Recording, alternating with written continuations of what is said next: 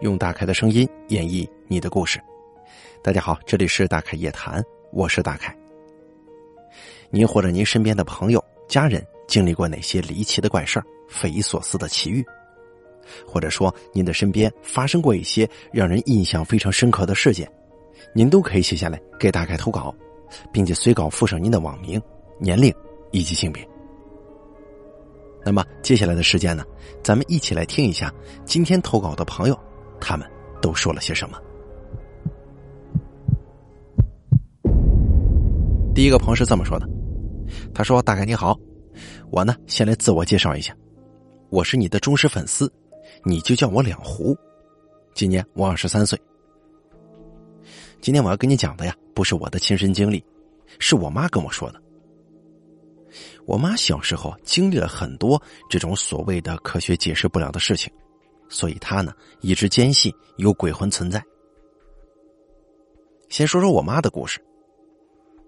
我妈今年五十岁了，家里兄弟姐妹很多，她有四个哥哥，于是我就有四个舅舅。我三舅因为尿毒症，在我妈二十岁的时候去世了。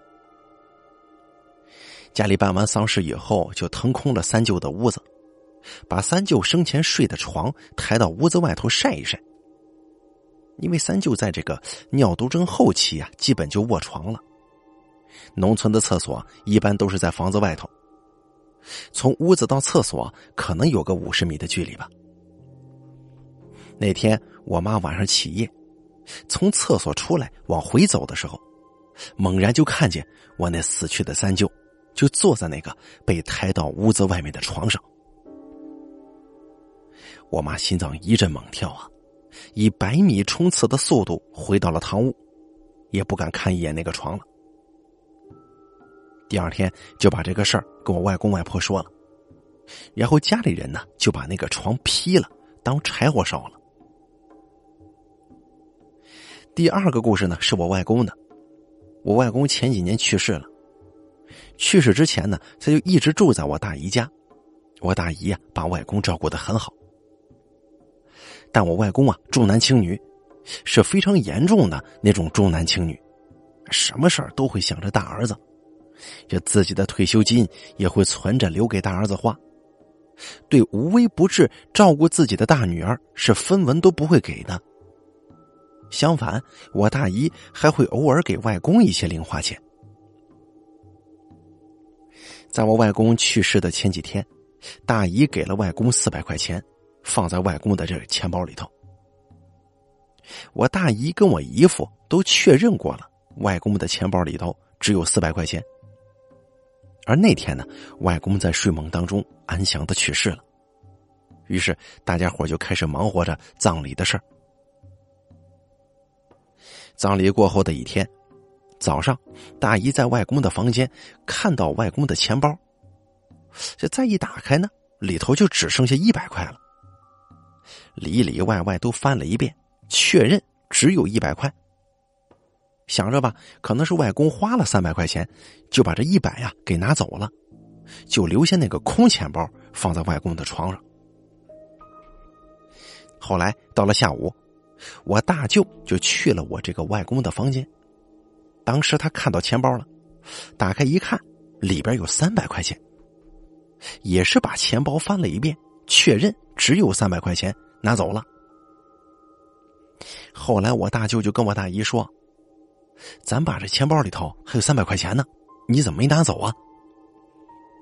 我大姨当时愣了一下，说：“他早上去翻钱包的时候，里头只有一百，并且这个钱包的夹层也翻过了，确实是只有一百。”还有一个故事啊，是我奶奶的。我奶奶今年九十几岁了。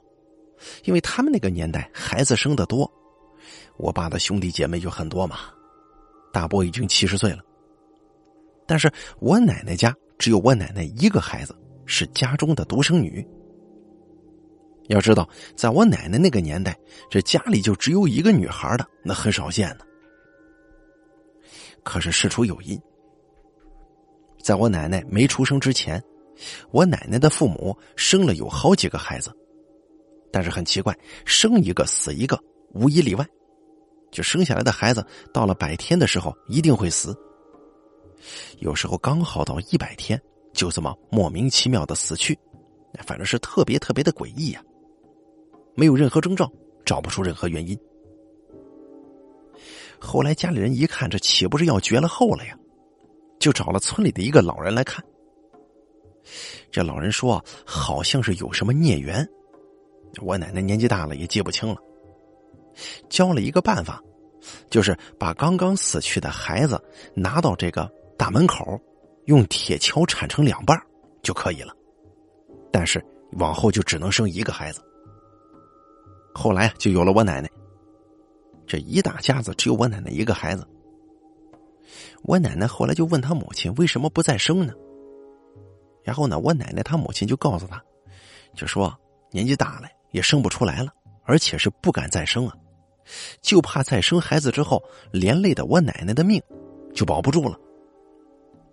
反正打那以后吧，这些事情也没有办法解释，有很多事儿你也可以不信，但是不能不敬。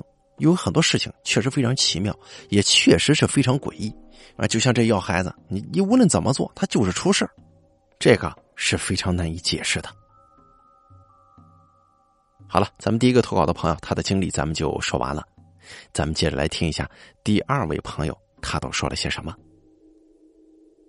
这第二位投稿的朋友，他的网名叫做挑逗味蕾，他是这么说的：“他说，大哥你好，我呢现在正在听你的节目。”我越听越想写自己的事儿，下面呢就说一件很诡异的事儿吧。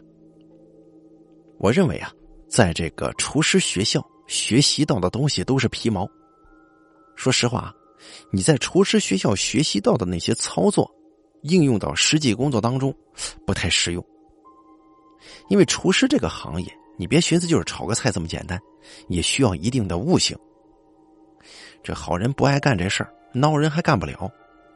有了师傅之后，你也是需要自己去看，自己去学，没人真正手把手的教你。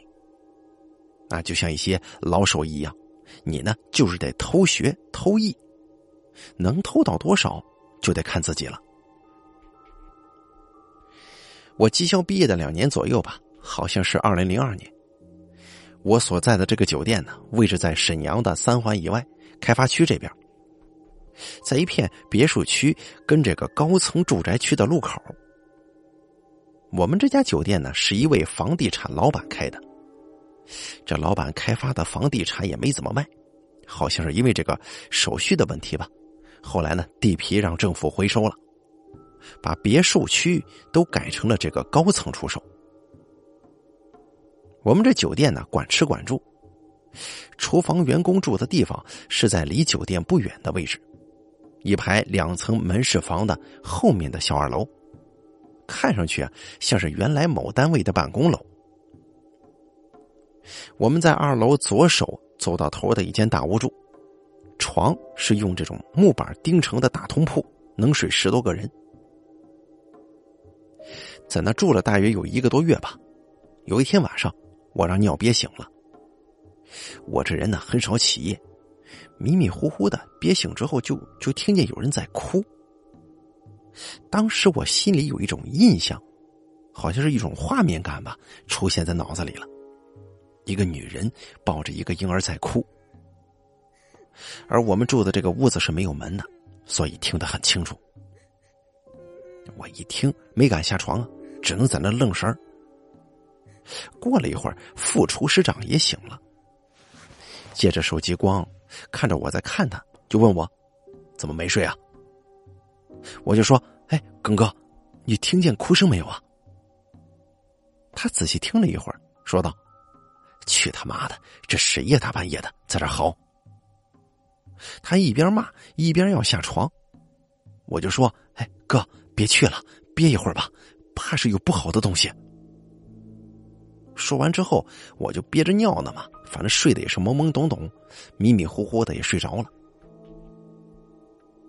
早上着急上班，忙了一上午，在下午吃中午饭的时候，才又提起这个事儿。他们说，可能是我俩听错了，要不就是前面门市的声音。可是接下来的这几天呢，有些同事也听见了哭声，那我倒是没听见。到晚上临睡觉的两三个小时，我可就不敢喝水了。晚上出去喝酒，都是在临睡觉前先方便完。哎，每一次回去也不敢一个人上楼了，就是因为这个哭声。我们店的这个厨师长事儿比较多，还爱骂人。中午忙的时候，无缘无故的就把我给骂了。晚上我们去聚餐，也是连骂带损的。我呢，喝了点酒就要跟他理论，然后我挺好的一同事给我拉出去了。反正我当时生着闷气呀，就自己回了寝室。带着酒劲儿，刚躺下要睡着那会儿，又听见哭声了。但当时呢，我喝了点酒，酒壮怂人胆嘛，我也不咋害怕。再加上白天的事儿，我就更恼火了。下了床之后，鞋也没穿，找了根棒子，站在寝室门口我就开骂。心想：白天找我茬，晚上你你这还有东西不让我消停吗？骂完之后感觉不过瘾，其余的屋子都是锁着的，我就准备踹门看看是谁。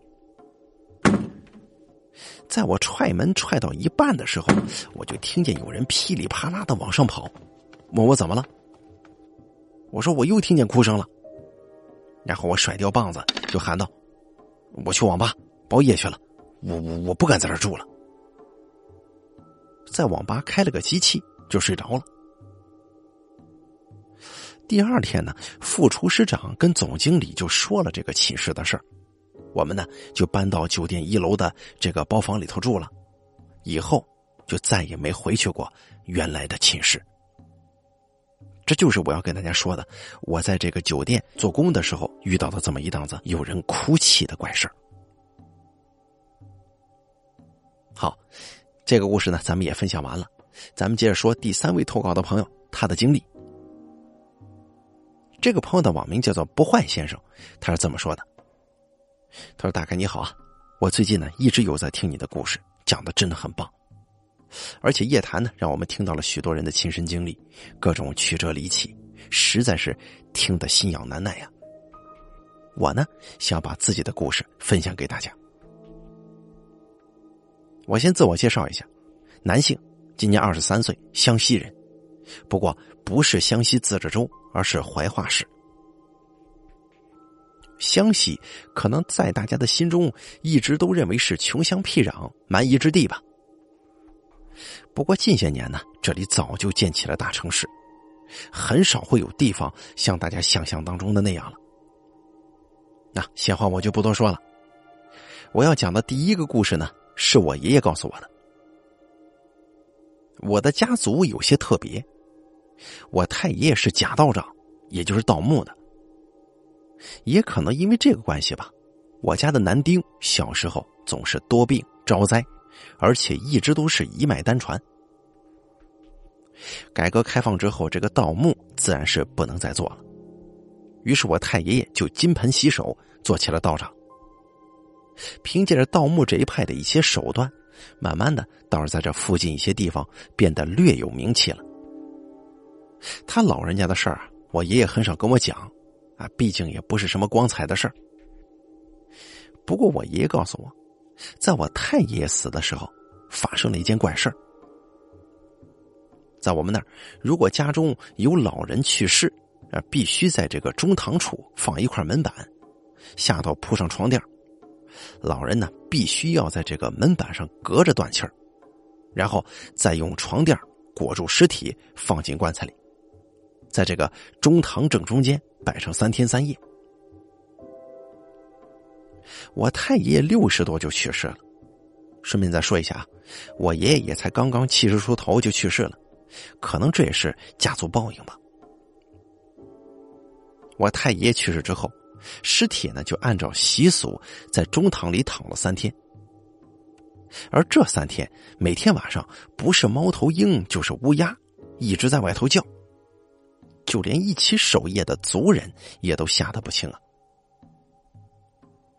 到了出殡的日子，家人见最后一面，就钉上棺材钉，道长诵念经文做法事，然后再看看天时，接着就要起棺抬去之前挖好的墓地了。当时看这个时辰比较早，天蒙蒙亮就要出发。家里的男丁就先在这个大门口烧上一堆篝火，这叫明路，并且这个火呢是不能熄的，得让逝去人的灵魂看见路，否则他就会留在家中。当时那会儿连续几天天气都特别好，天天出大太阳。可是那天早上呢，又有大雾，所以说大家伙认为日子不错啊，应该不会下雨。这火堆烧好以后啊，亲人就开始一路烧纸钱。不过很快大雾就散去了，刚刚冒出头的太阳也被一层厚厚的乌云引入了天空。不但如此，外头还刮起大风了呢，将那燃烧着摆在路中间的纸钱吹的是到处都是。那个来做法事的道长一看这天气，他说怕是等不到时辰就要下雨啊。就连忙嘱咐那几个负责抬棺的大汉，赶快起棺。半个手臂粗的麻绳套在了棺材上，那几个大汉就用梁木去抬那个棺材。七八个大汉呢，一口最多七八百斤的棺材，硬是抬不起来，连动都不动。然后呢，又添了几个人去抬，还是动不了，这棺材就稳稳当当的停在中堂里。十几个大汉，这个腿肚子都打颤了，还是抬不动。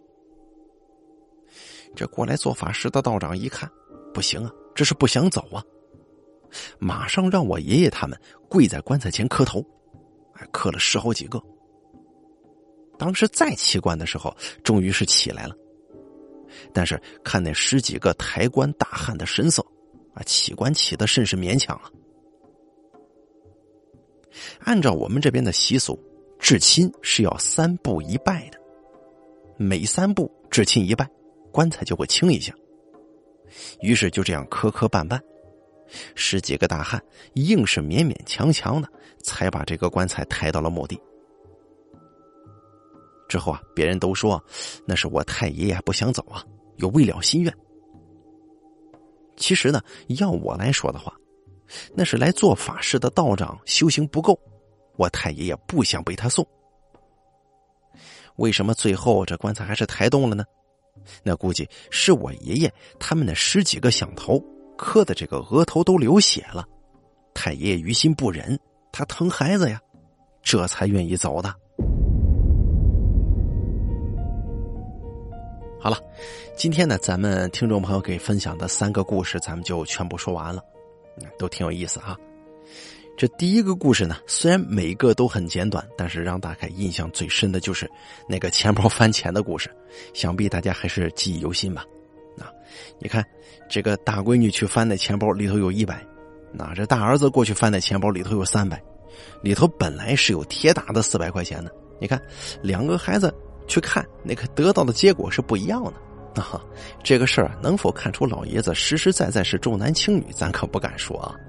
我只能说是，哎，这个事儿挺挺有意思哈，确实反映了一部分人这个重男轻女能达到什么地步啊。我们这儿也是有很多这个家长，这重男轻女，啊那那那喊那儿子给惯的不成个样啊。到最后老两口子没人管了，还都是靠闺女、靠女婿啊，靠亲儿子那是真靠不住。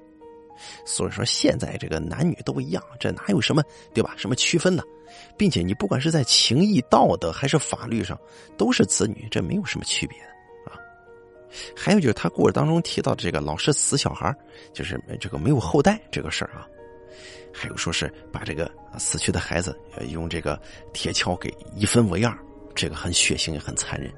咱不知道这到底是什么讲究、什么术法，反正我是没听说过。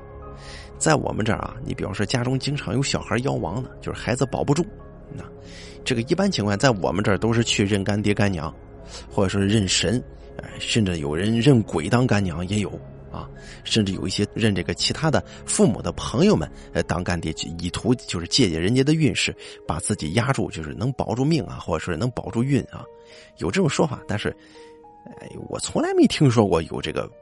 就是对对这个死小孩还有这个讲究的啊，从来没听说过。反正我们这儿最多的就是认干爹认干娘，哎，就是来保命啊，来保运呐，或者说让自己少生病啊，就是给小孩哈，有这个说法。还真没那么血腥过。嗯，还就是咱第二个这个投稿的朋友啊，他就讲了他在这个酒店啊做厨师的时候经历的这个哭声的事儿。不过这个事儿大概听着。怎么说呢？也没凭没据的，咱也不能说是一定会是灵异事件，只能说是晚上在这睡觉听着怪瘆人。你搁谁谁也不高兴啊，对吧？你天天晚上睡觉起个夜一听，好家伙，那外头有哭的，那这搁谁谁不瘆人呢？不过好在最后还算是换了这个这个居住地了，也甭管他是不是灵异了，反正已经不在那住了嘛。